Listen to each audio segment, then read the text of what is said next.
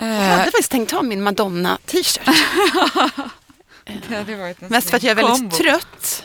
Och då har jag lärt mig, när man har ljusa kläder på sig, blir man pigg, så ser man lite fräschare ut. Aha. Eller jag har inte lärt mig, jag har märkt det på mig. Okej. Ja. Att det... Alltså kanske. Ja. Istället är du helt svartklädd.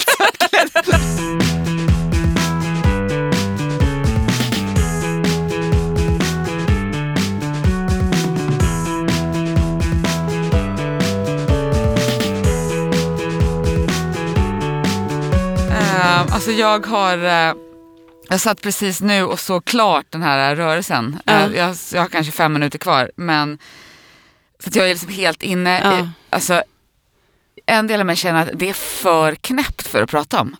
Alltså jag vet inte vad jag ska säga mer än att de här människorna är ju fullständigt galna och potentiellt livsfarliga. Och sen har inte jag något mer.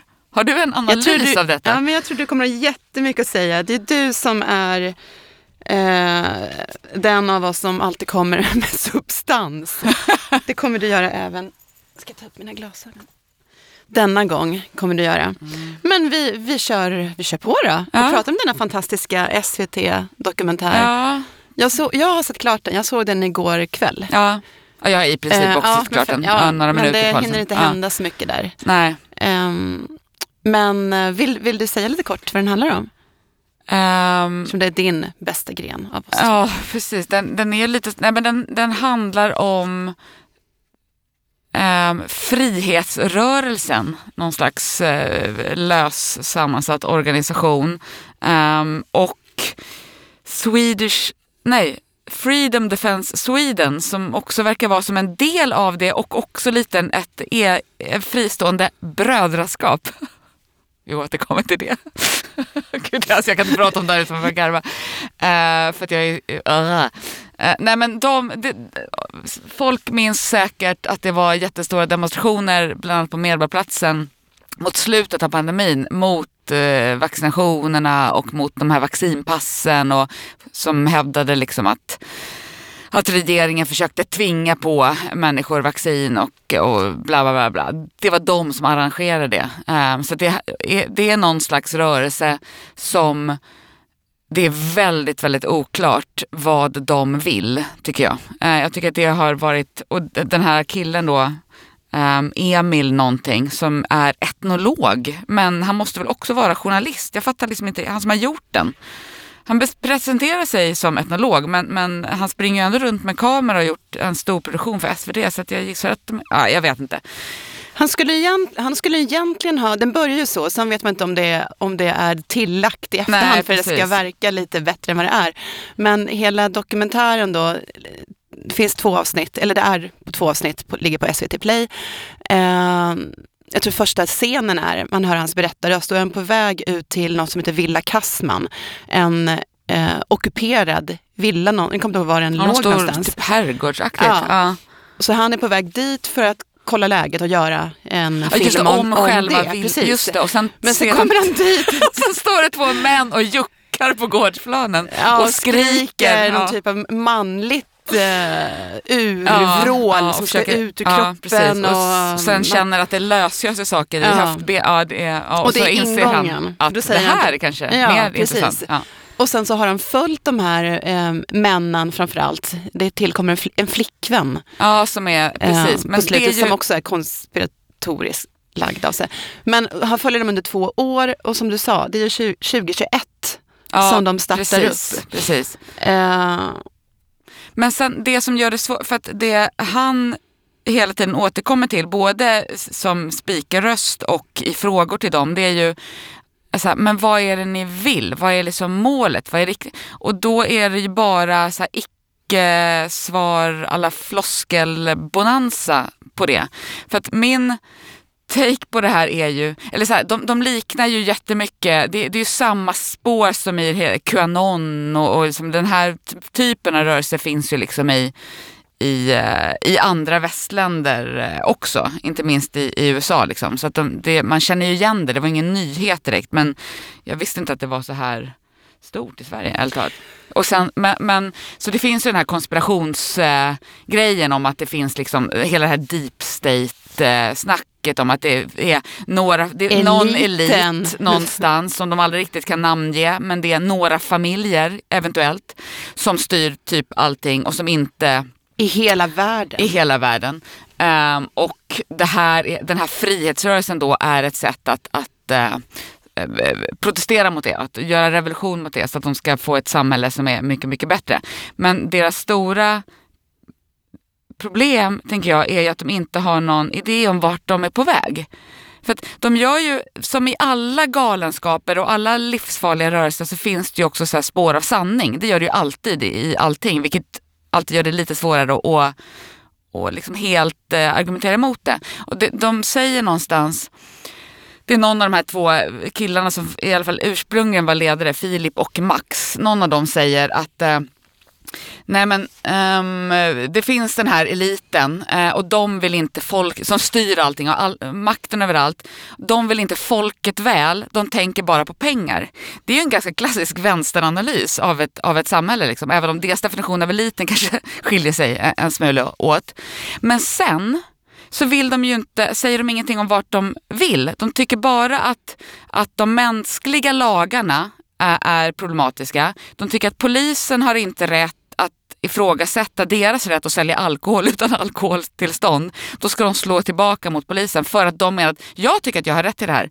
Alltså spelar ingen roll vad polisen säger. Så att de vill uppenbarligen inte ha ett samhälle med de lagar och den styrning vi har idag. Men deras idé om vad de ska istället är ju ingenting. Ja, men det är ju naturen. Nej, det var det jag ville avbryta med, för de säger naturens lagar. Ja, precis. Står emot människans lagar. Ja. Människans lagar är bara en konstruktion. Det har vi hittat på, eller de har hittat på. Sant. Och därför är det fel. Ja. Därför är det naturen som bestämmer. Precis, men de kan ju inte... Så fort de börjar organisera sig så skapar de ju en organisation. Du har ansvar för det här och de håller kurser. Vad är det för någonting? Det är ju regler över hur vi ska leva. Alltså, de verkar ha en idé om att människan skulle klara av att leva i ett samhälle som inte är ett samhälle. Det vill säga, ett samhälle bygger på att vi har kommit överens om så här får vi göra, så här får vi inte göra. Vi förhåller oss på det här sättet till varandra eller till detta för att vi ska kunna leva tillsammans på samma plats. De verkar tro att de ska kunna bara kasta ut det, inte ersätta det med någonting överhuvudtaget och det ska funka. Men det är det här som är så ändå väldigt intressant. De första, du skrev ju till mig när du hade börjat kolla att du inte kunde hålla dig för skratt eller vad det nu var. Nej, jag har sett 3 minuter och jag är livrädd. Ja, just det, du är livrädd. Ja, jag var inte livrädd. Jag trodde att jag skulle rulla ner från soffan i skrattspasmer. Ja, det har hänt första, ett gäng gånger 2 minuterna. Det är så... Just för den här första scenen med den här mannen som... dokumentärfilmaren då liksom började prata med precis i början. För det var väldigt, väldigt komiskt och absurt på så många plan.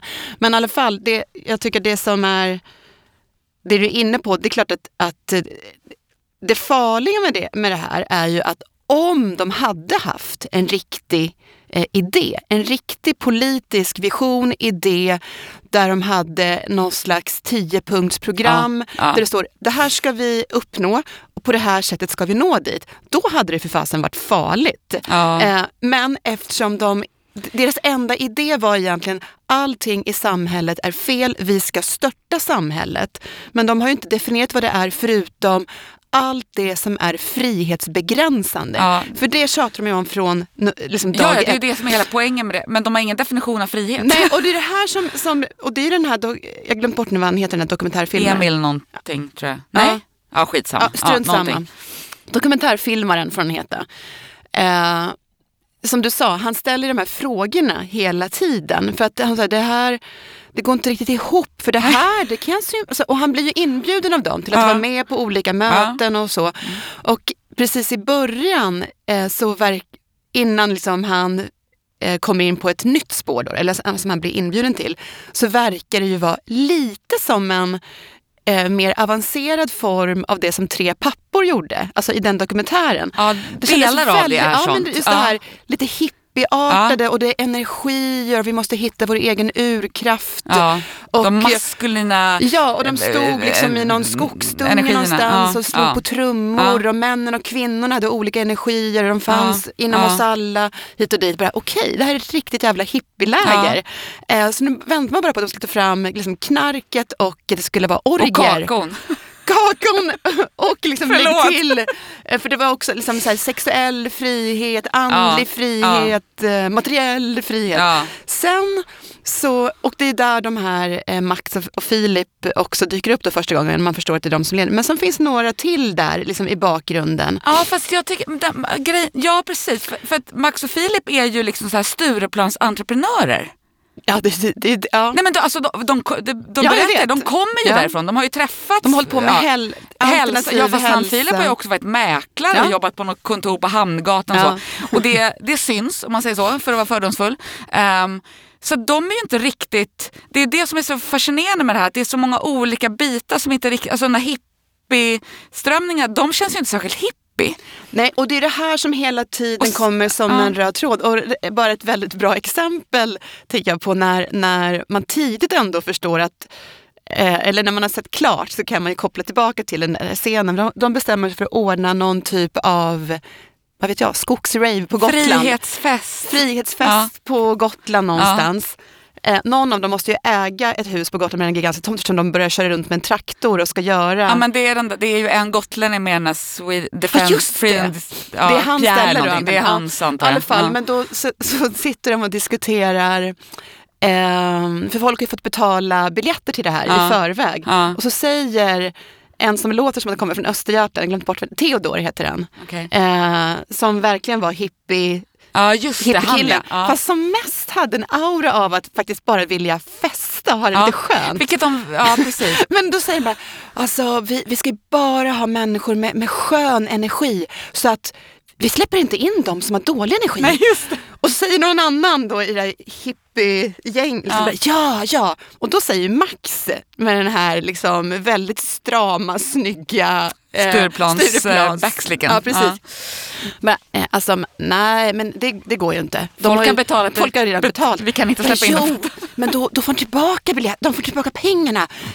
Ja, men så bara en bizarr diskussion. Ska vi skanna av deras energier? Det kommer ju inte funka. Och då bara, nej, det gör det inte. Sen så har de också samtal med de här ledarna då, Max och Filip, där det ändå börjar liksom visa sig att de har ju en idé om att det här är någonting de ska driva. Men det är då det börjar då skeva lite för den här dokumentärfilmaren. För då släpper de ju det här hippie-grejen. Det är som att det är två spår. Ja. Och då kommer ju det här... För att jag hängde inte heller med i det först. Jag tänkte bara, vad är det här? Så här, är det bara en fest de ska göra?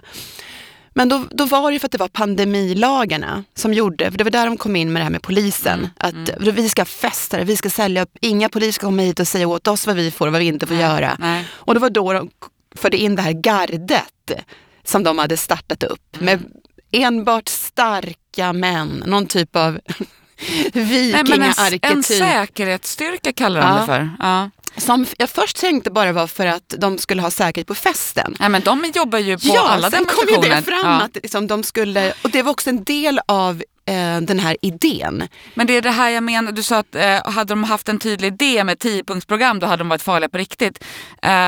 Och jag tänker, absolut, det ligger någonting i. Men jag tänker att ha en idé om... Att ha den här halva analysen som de har, det vill säga allt det här är dåligt men inte riktigt en idé vart de ska. Men med våldskapital som de så här aktivt bygger upp, det är fortfarande farligt. Alltså det kan ju spåra på vilka sätt som helst. Liksom. Jag tror inte att de är ett hot mot demokratin. Men jag tror att det finns ju potential för skada från ett sånt här gäng om de blir tillräckligt stora. Liksom. Kanske inte just de här, för den här stackars... För sen i andra avsnittet så tar det ju lite en annan vändning också. För det har ju varit Filip och Max som har varit de ledarna. Och Filip har varit ansiktet utåt och jämför sig med Aragorn. Det är så roligt med de här sakerna och ringarreferenserna. Och Max är ju då Gandalf, det vill säga någon slags bakomliggande kraft som också har jättemycket makt men som inte... Lite mer frispelare. Ja, precis. Och inte lika mycket kungsfigur som Filip. Alltså Filips ego är ju inte av denna värld. Men då i andra, då har han dragit till någon liten stuga i Åre. Och så här stängt, så här, jag har lärt mig att man måste kunna släppa sina relationer. Jag har släppt min flickvän, jag har släppt mina föräldrar. Och då kände jag att nej, den här killen tycker jag synd. Han sa ju också att någonting hade gått snett. Ja. Att det var inte bra för mig. Det här att han var frontfigur och allt vad det förde med sig. Precis. Min familj har tagit avstånd från mig. Det var inte bara det han hade släppt. Nej. Andra hade ju släppt honom. Ja, han hade blivit av med jobbet, lät det som. Gått i personlig konkurs. Ja. Det gällde de ju bägge två. Ja, som har offrat otroligt mycket. Mm. Det som jag tänkte på det här med de här tre dokumentären Tre pappor. Som efter de första 10 minuterna helt försvann såklart. Liksom jämförelserna. För det var ju det här mer hippiebetonade. Det var ju att det är så tydligt att det är ett stort hål dessa män har i sig själva.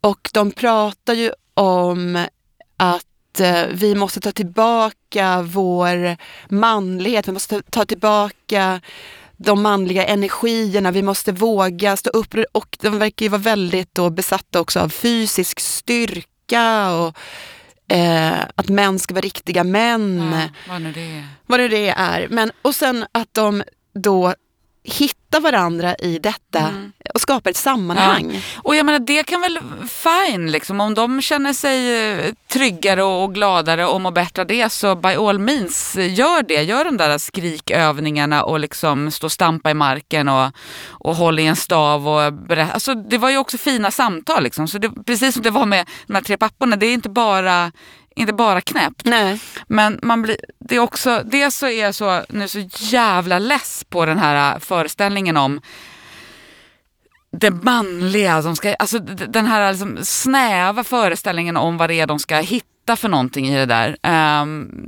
Uttråkad av den där att det bara är den typen av liksom sökande. Inget annat sökande överhuvudtaget. Men sen också så jäkla, alltså det var ju så mycket som var skrattretande. Det var väldigt svårt att ta folk på allvar. Och det är liksom, de är så korkade. De gör såna märkliga slutsatser av hur världen funkar och hur världen skulle kunna funka och så. Men framförallt tyckte jag att det var så otroligt jävla sorgligt. Så himla många vilsna människor som nu, och jag tänker, det är det som är potentiellt livsfarligt med det här. Och nu menar jag inte bara exakt de här människorna, utan hela den här QAnon-idén, alla de här typen av liksom analyser och liksom rörelser som finns runt om i världen. För att det är ju någonting med det här samhället som gör att det är så många människor som känner sig så jäkla vilsna och lost. Och så hittar de inte liksom några bättre förklaringar till det än de här. Det är som att det här är det enda alternativet som ges till hur de ska försöka komma vidare. Och då handlar det om att så här, skrota allting som också är väldigt, väldigt bra med det samhälle och den civilisation vi har byggt upp. Ganska många lagar som känns rätt viktiga att upprätthålla, även om de inte är naturliga.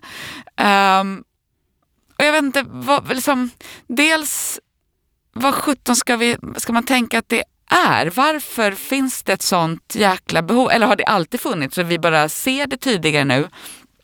Och 2, vad skulle man liksom kunna önska att de hade hittat? Varför har de inte hittat till någonting mera konstruktivt och liksom solidariskt än att, för det här handlar också så mycket om att stänga så mycket annat ute och bara liksom, ja, jag vet inte. Men jag tror förstöra för att sen inte riktigt kunna bygga upp något. Nej, men precis. Men det var ju där det föll för dem. Och det var det jag menar med att liksom, hade de tagit det lite lugnt med att springa ut på gatan och skrika revolution utan att veta vad revolutionen ska leda till, så hade de ju säkert kunnat kanske långsamt, successivt, lite i taget bygga någonting.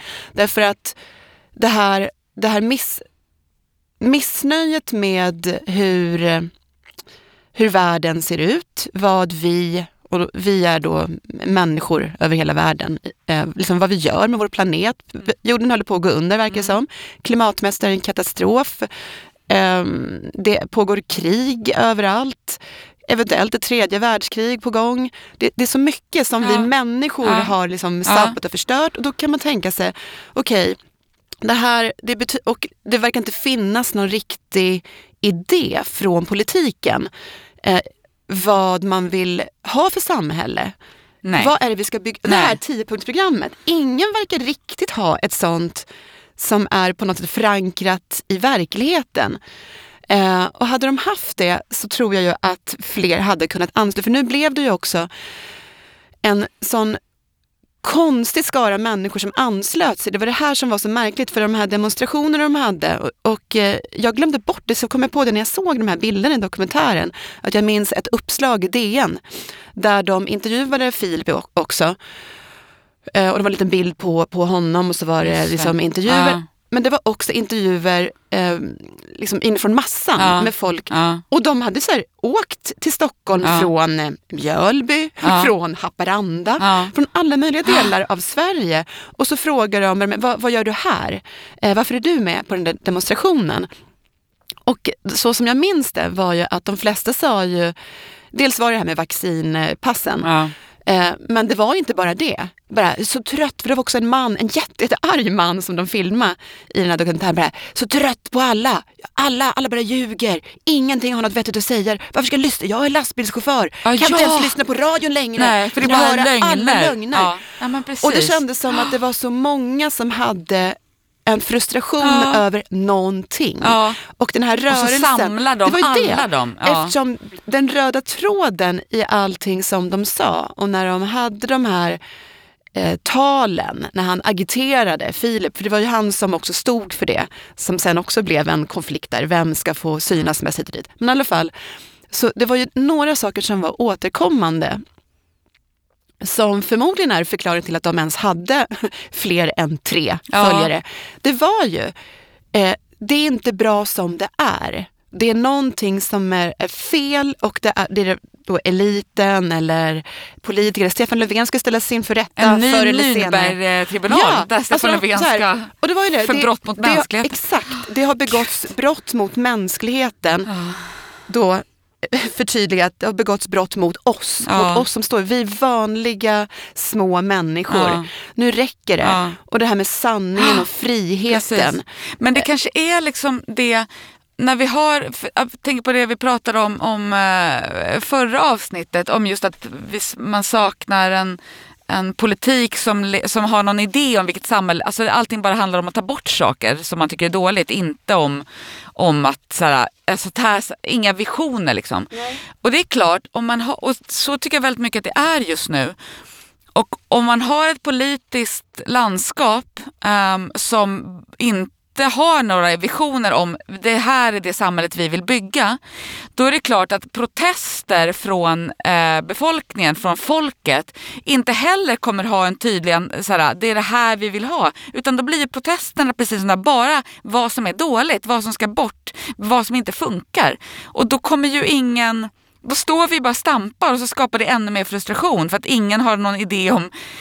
Alla tycker att det är dåligt på något sätt, men ingen vet vad fan vi ska göra åt det, eller åt vilket håll vi ska leda det liksom. Jag tänker att det som man i alla fall förr, nu vet jag inte om man säger så längre, eller testar den tanken, det är ju att en hel del av SDs röstare, som i alla fall förr, var förmodligen inte rasister, utan att det handlar om människor som var missnöjda.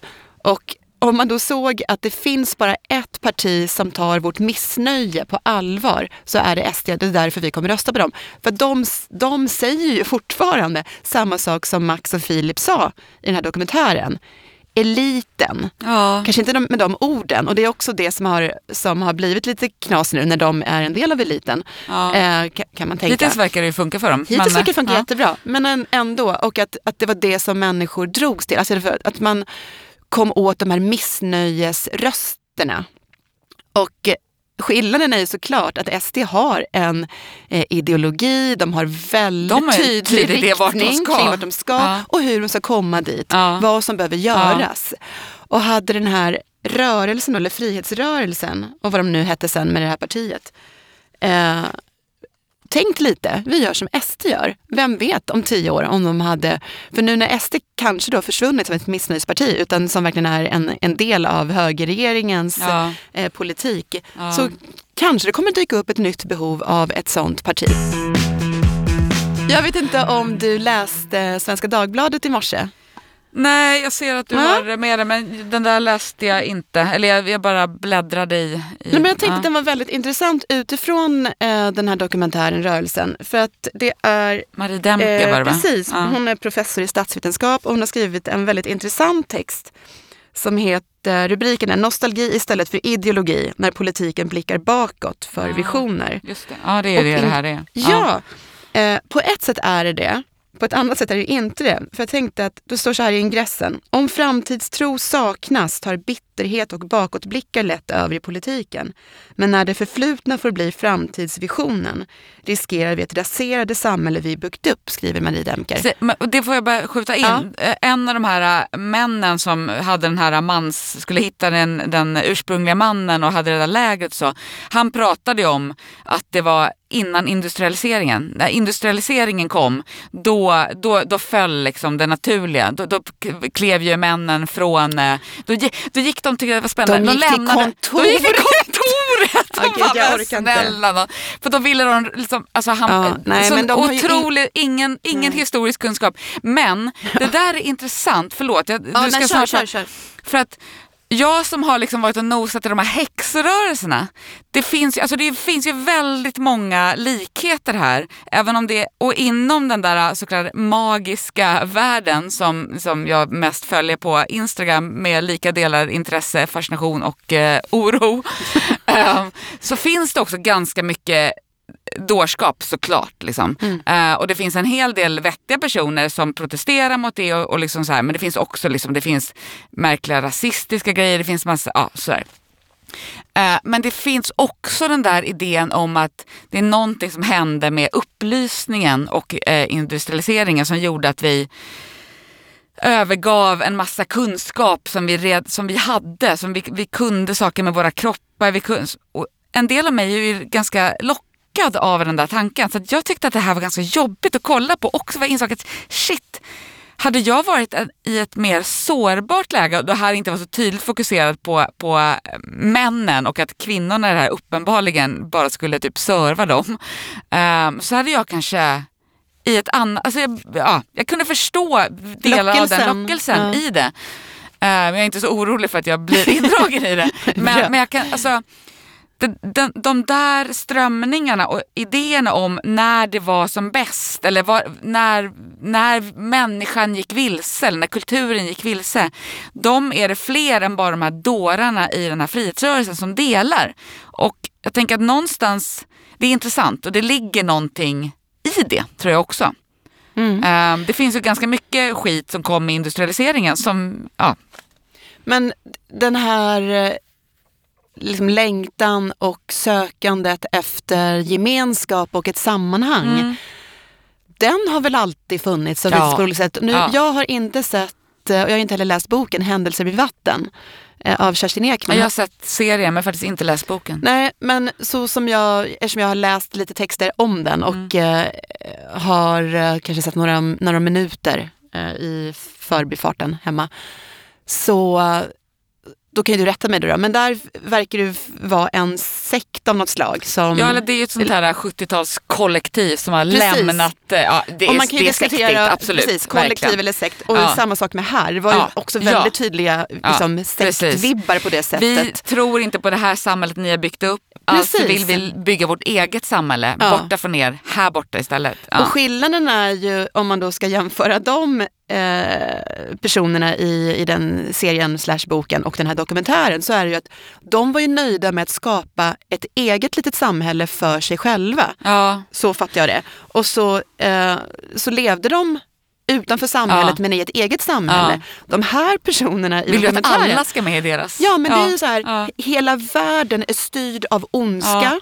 Nu ska vi avslöja detta så fler kan ansluta och sen kommer ljuset ta över världen. Det är ju det de håller på med. Och jag tänker även på den här filmen också, slash boken The Beach.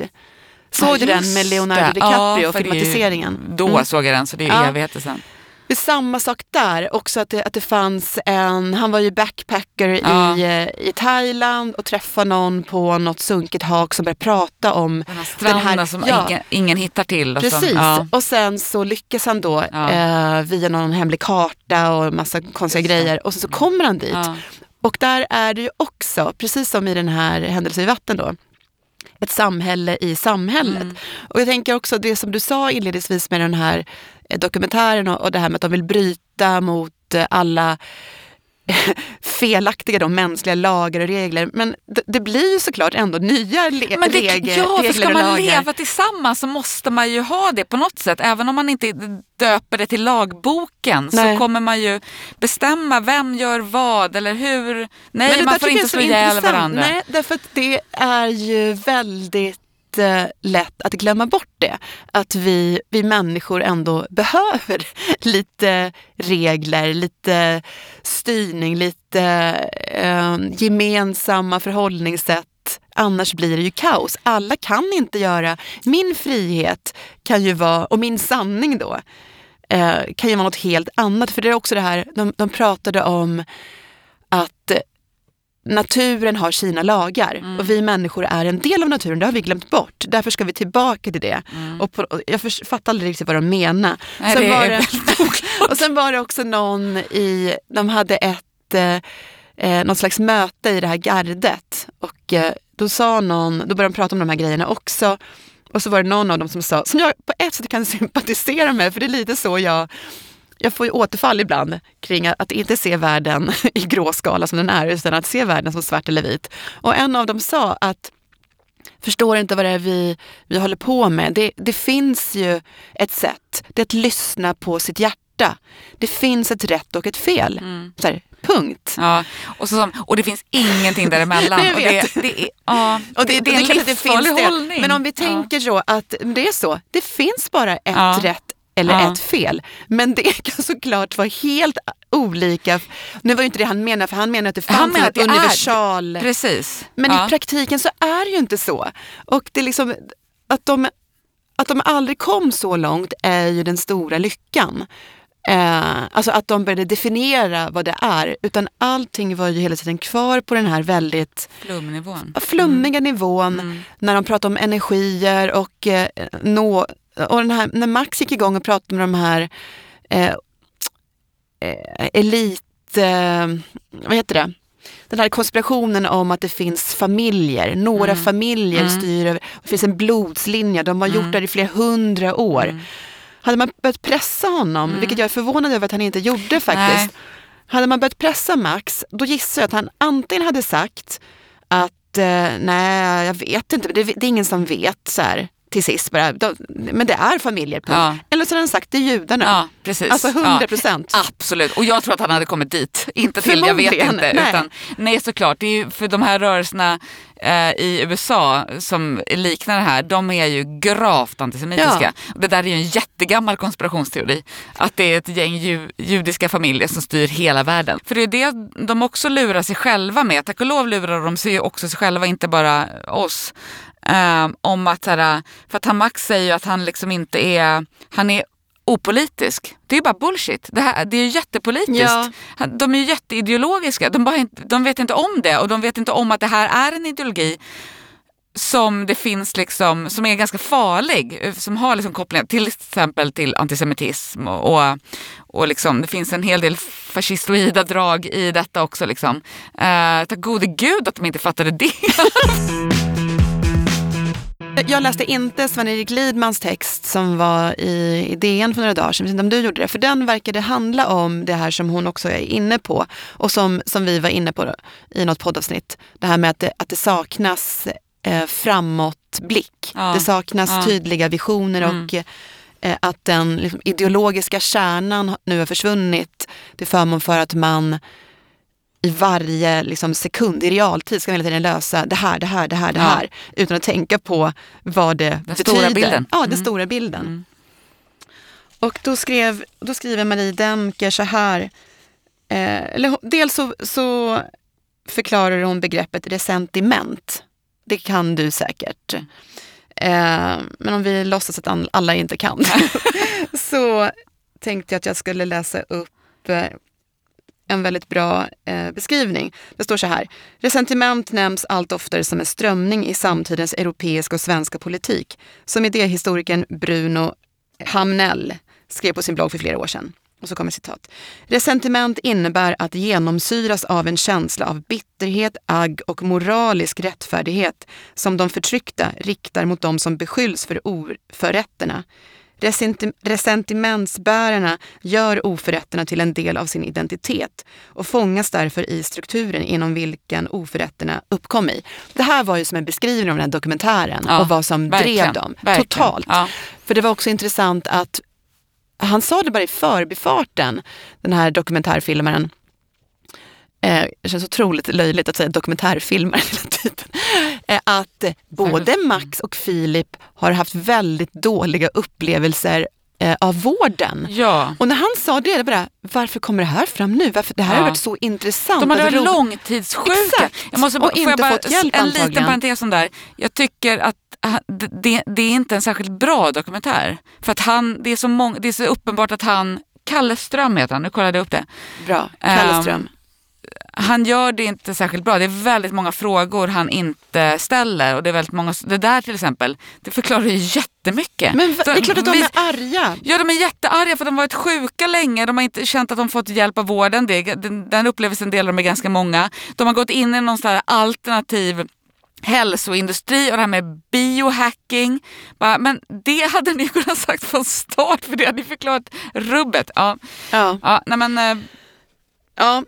Men resentiment är det ju absolut.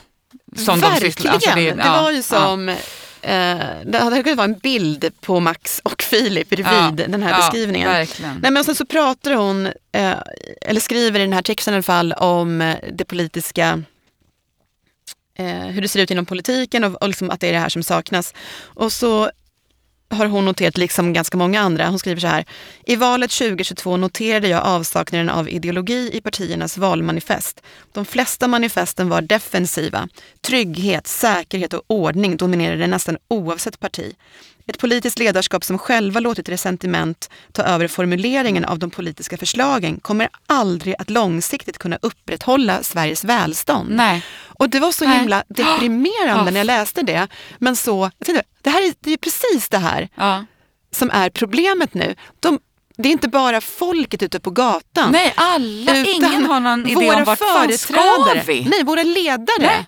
Är själva fast i detta. Och då är det klart att folk fastnar i sån här galenskap. Om det inte finns, om det här är det alternativ som bjuds då. Rejva på liksom Gotlandsstranden och hävda att det här är frihet liksom. Ja. Har du fått mejl förutom gubben där? Jag har fått mejl. Bara glada mejl. Ja. Eller tacksamma mig från för jag tänkte att den där säkert kommer ge dig lite hejarop. Ja. Jo, så var det. Jag vet inte vad vill du säga om det? Nej, det hade ju varit i sånt fall att vi kunde prata om precis det egentligen som du skriver, men det kanske inte är så mycket mer att säga. Jag tycker att du den var verkligen superbra. Att du också liksom petade på dem båda och också den här tröttheten. Ja, nej, men det var väl framförallt det, och det har jag, det var därför jag ville skriva den, för att jag är så less på det här snacket om män och kvinnor. Det är liksom, vi vet ju bättre egentligen. Vi har så jävla mycket kunskap, både liksom naturvetenskaplig kunskap om enorma variationer och liksom samhällsvetenskaplig, humanistisk kring konstruktioner och positioneringar och könsroller och vad fan vi nu vill kalla det. Och det är så less på att vi ändå har ett offentligt samtal som pratar så här svartvitt. Och så här extremt förenklat. Och som, jag tänker att det är en ordentlig jävla backlash på det området som oroar mig faktiskt. Och den här dokumentären är ju också lite ett exempel på, alltså deras föreställningar här om att gå tillbaka till någon slags urman före liksom industrialiseringen, den är ju, det är ju samma sätt att tänka kring liksom manligt och kvinnligt som är liksom extremt förenklat och faktiskt inte sant. Alltså faktiskt inte sant. Och det gör mig så trött mest. Men det som jag tycker är tråkigt med de här debatterna är, jag håller med dig liksom i din kritik och det som irriterar dig, men och det är väl en backlash och allt det här. Men jag tycker ju också att det har varit bra att man på, nu säger jag på sistone för jag vet inte riktigt liksom hur länge sedan det började, att det också är mer okej att prata om skillnaderna. Apropå vad som är sant och inte. Det är också sant att det finns skillnader mellan män och kvinnor. Att det finns biologiska skillnader som man kan dra nytta av. Allt ifrån eller liksom medicinsk forskning till hur man bedriver skola. Liksom för pojkar de är barnsligare. Det var inte det jag skulle säga, jag höll på att säga att de är mindre utvecklade, men inte det. Att de, senare utveckling. Precis, tack. Och allt det här, det finns massor med sådana saker. Absolut. Och, nej, jag vet, men det, problemet är ju att det blir svartvitt. Att alltid blir så himla extremt svartvitt och polariserat. Och förenklat. Det är klart att det finns könsskillnader, men det finns också enorma variationer inom gruppen. Och de variationerna är större än skillnaderna med, och det vet man. Alltså jag hade haft en mejlväxling med en professor i evolutionsbiologi som hörde av sig om precis det här. Liksom. Det här vet vi ju. Varför är det ingen som fattar det? Skrev han ungefär. Och det där, då blir, det är väl klart att det är bra att vi kan prata om skillnader och att det funnits liksom ideologiska skygglappar som har gjort att framförallt som feminister har varit rädda för att prata biologi för att det ska dras växla på det. Men det är ju det som händer också. Det dras ju sådana växlar på det. Och jag tror att det finns liksom jättemycket att hämta där, men då önskar jag i så fall att en sån debatt och en sånt offentligt samtal på riktigt lyssnar på de som forskar om de bitarna. För det gör man inte riktigt nu. Utan nu drar man istället såna här liksom långtgående slutsatser om att män är så här och kvinnor är så här. Och det finns biologisk grund för. Och så är sanningen mycket, mycket, mycket mer komplex än så. Och jag tycker att det här är liksom ett exempel som är tydligt på det här området. Men jag tycker det här gäller ärligt talat det offentliga samtalet och kulturdebatten överlag, att det är så det är så jävla förenklat. Det finns liksom inget utrymme för den komplexitet som mänskligt liv faktiskt innebär. Men jag håller inte riktigt med om det. Tycker du verkligen det? Mm. För jag tänker mer att det är de här liksom avarterna inom den offentliga debatten, eller den här typen av sammanslutningar som den här dokumentären visat, eller för några år sedan när Alexander Bard höll på med sina mansläger där man skulle dansa runt någon gigantisk fallossymbol mitt i natten runt en lägereld och allt vad det var, också för att hitta mannen. När Jordan B. Peterson slog igenom första gången och att det var det här väldigt tydliga, män är så här, vi måste, man ska våga, man ska bejaka det som är att vara man och att vara kvinnor, bla bla bla, hit och dit. Men jag tänker tvärtom att det känns som att för mig känns det som att vi har passerat det där i stort, och att det också var därför som du blev irriterad delvis, för att hallå, har vi inte kommit längre än så här, men också vi har kommit längre än så här. Varför håller ni nu på med de här två debattinläggen som du kritiserade? Varför? Alltså jag tänker att det inte bara är dem, utan de är liksom ett tecken på att det här är det är så här vi pratar om män och kvinnor nu. Och det är igen det, liksom. Ja, fast det är inte riktigt, vet om jag håller med om det, kanske är för att nej, jag har gärna fel i detta. Men det var en sak som sades också lite i förbifarten. Det fanns väldigt många olika små grejer som man hade kunnat plocka i den här dokumentären och sen bara prata om. För att den var ju väldigt spretig. Och det var en man i, jag minns inte vilket sammanhang det var, de hade någon slags träff då, där det bara var män. Och så säger Kalleström, dokumentärfilmaren, att jag kan inte låta bli att notera att det bara är män här. För det var ju inte, för den här frihetsrörelsen var ju inte separatistisk, den var ju öppen för alla, men vissa delar var ju bara för män, som garde till exempel. Men i alla fall, då säger han, jag ser att det bara är män här. Och då säger den här mannen att ja, men det stämmer och det är bra. Så här. Och sen så säger han någonting som jag reagerade på. Då sa han bara, alltså det spelar ingen roll, hade vi bara haft en enda kvinna här så hade någonting hänt. Vi hade alla börjat konkurrera om henne. Konkurrera om hennes uppmärksamhet eller konkurrera om hennes att hon skulle på något sätt bli hänförd eller vad det nu skulle vara för någonting. Mm. Och det tycker jag är jätteintressant, för det stämmer ju. Du har ju en massa manliga vänner, det har jag också. Och när man är väldigt blandade, då tycker inte jag att det märks överhuvudtaget faktiskt. För då är man bara en stor härlig vänskapsklump. Men precis så som han sa, är du 10 stycken, 9 av de här 10 tillhör ett kön och sen kommer en till. Någonting händer. Och det är väl också därför det också finns skäl för separatistiska rum. Det är klart att någonting händer, men så som samhället ser ut idag, eller så som det här samtalet ser ut idag, och därifrån han kom när han sa det, så tar vi för givet att det är en rent biologisk faktor som påverkar det. För att han var ju inte inne på vad det gör med, liksom, det finns 000 olika sätt att förstå att det, klart att det händer han någonting. Konstaterade bara det. Nej, men han konstaterade det utifrån att då kommer männen börja konkurrera om henne. Det vill säga någon slags här biologisk idé om manligt och kvinnligt och erövring och sex, liksom manliga och kvinnliga sexualiteter. Det var ju det som var liksom grunden i hans resonemang. Det är klart att det händer någonting i en grupp beroende på hur den gruppen är sammansatt. Och det är klart att kön spelar roll i gruppens sammansättning. Men det behöver ju inte bara handla om biologi. Jag tänker att det handlar om alltså jag är så jävla jag är så trött på att kön bara blir biologi i dagens samhälle. Jag önskar att vi kunde prata mer om kön som ett politiskt begrepp. Det är ju också en politisk position. Och alla de maktstrukturer som finns och alla våra förväntningar och föreställningar utifrån män och för kvinnor. Det skulle ju påverkar ju jättemycket vad som händer i den här gruppen om det kommer in en kvinna. Helt oavsett liksom, vilka biologiska drifter folk har. Alltså, ja, men det är det där jag tycker vi gör. Vi gör det hela tiden. Vi gör det hela tiden.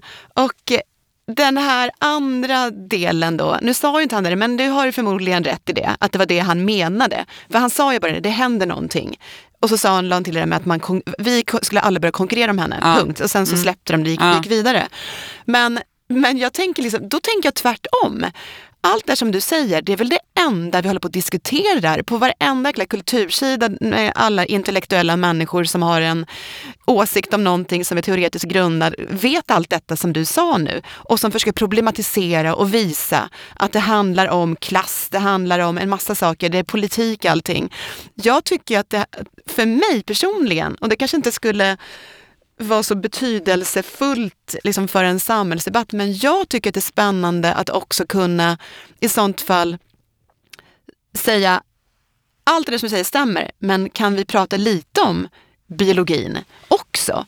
Men alltså det är klart vi kan det, och jag är inte trött på det, för jag tycker att det inte görs, för att det avfärdas på det sättet som du gör. Jag håller inte med dig. Det har avfärdats på det sättet som jag gör nu tidigare, mycket, mycket mer, men det gör inte alls det längre. Jag tycker att din syn, det perspektiv som du kommer med nu, tycker jag har börjat bli förhärskande. Vad då? Hur ser du det? Till exempel i de senaste liksom, debattartiklarna kring den här dating och hela den här idén om att männen är vilse och att de har tappat. Alltså hela den liksom, idébilden som ju den här dokumentären också bygger på. Den handlar ju också väldigt mycket om den här föreställningen om den här vilsna mannen. Den diskussionen tycker jag att vi har pratat om i åratal nu. Jordan B. Peterson är väl ett ypperligt exempel på det liksom. Och kanske också att Andrew Tate som är en galen van, liksom, ja, extrem variant av det. Jag tycker att det har fått jättemycket utrymme i det offentliga samtalet. Vi har suttit här, du och jag, och raljerat och skrattat, och jag skrattade jättemycket när jag såg den här dokumentären också. Mm. Men det finns ju, och jag hade skrattat lika mycket om det hade varit kvinnor, vill jag bara tillägga, som hade varit på kvinnoläger och lyssnat på sin vagina och skulle lyssna på vad hur livmodern berättar för dig hur du skulle leva ditt liv. För mig hade det varit lika skrattretande. Så det är inte det som är poängen. Men om vi då tänker att det är så jävla uttjatat nu att prata om manligheten som är i kris. För den har varit i kris jättelänge, och det har vi också pratat om. Den har varit i kris jättelänge. Men kan det vara så här då att den fortsätter att vara i kris för att vi kanske inte, och jag vet inte vilka vi är nu, debattörerna, eliten, samhället, kultursidorna, för att vi kanske inte tar det på allvar.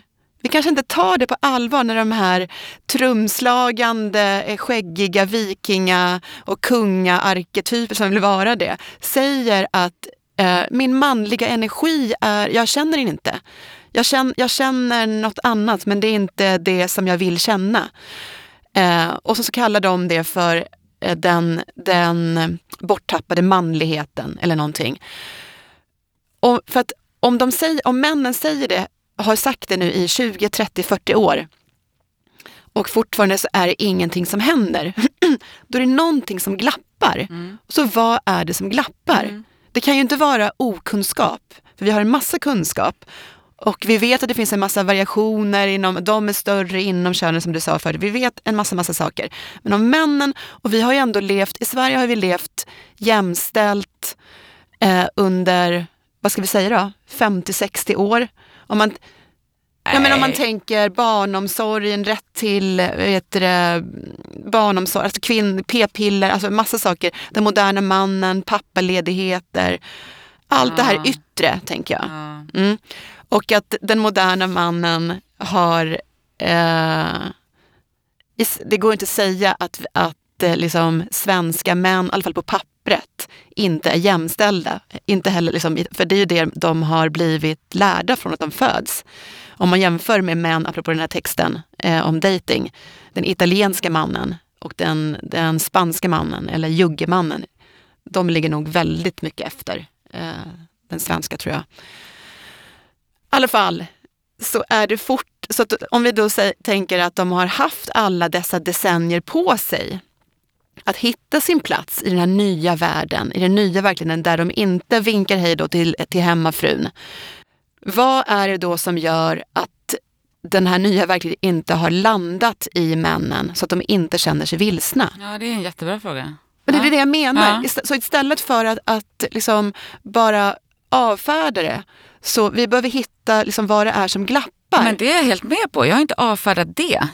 Jag tror bara att så som vi pratar om det nu tror jag inte är en väg framåt. Jag tror inte att det kommer lösa det. Jag tror inte letandet efter urmannen genom att skrika i skogen kommer att göra att de kommer känna sig mer bekväma, utan det där är ett försök att fly någon slags jämställdhetssamhälle. De vill ju tillbaka till något annat. Det var ju någon i den här dokumentären som sa att jag tror att kvinnor mår bäst ifall männen säger åt dem vad de ska göra och vad de ska äta och när de ska, alltså, så. Mm. Det är ju den föreställningen som ligger under det här liksom. Det tror jag inte att män kommer må, alltså jag tror inte det är inte en rimlig lösning, tänker jag. Och jag tycker också att den här, det var ju det som var liksom problemet med den här, vad heter hon? Nora Aldin Fares, något sånt. Hon som skrev den här Tinder-texten. Och som jag tyckte att han, Stefan Kratkowska, också delvis liksom föll i den fällan. Att det finns en sån uppdelning där att man tror att det här är liksom vad det är att vara man, och det här är vad maskulinitet är, och motsatsen till det är någon slags att man inte kan, vad var det? Man kan inte vara manlig och sårbar samtidigt. Det är ju liksom en falsk dikotomi. Och jag tror att den här idén om det de här letar, alltså den bilden tycker jag oftare och oftare målas upp, och den är farlig. Det var egentligen den jag ville svara på, för vad är det som säger att man inte kan vara man och sårbar? Var någonstans har vi fått för oss? Då skulle ju, med de här biologiska föreställningarna, då skulle ju män inte kunna gråta. Alltså då skulle de inte ha tårkanaler, då skulle det lösas på något annat sätt liksom. Apropå den där snubben som tyckte att det är det vi ska tillbaka till. Det är att han vill ha en betjänt.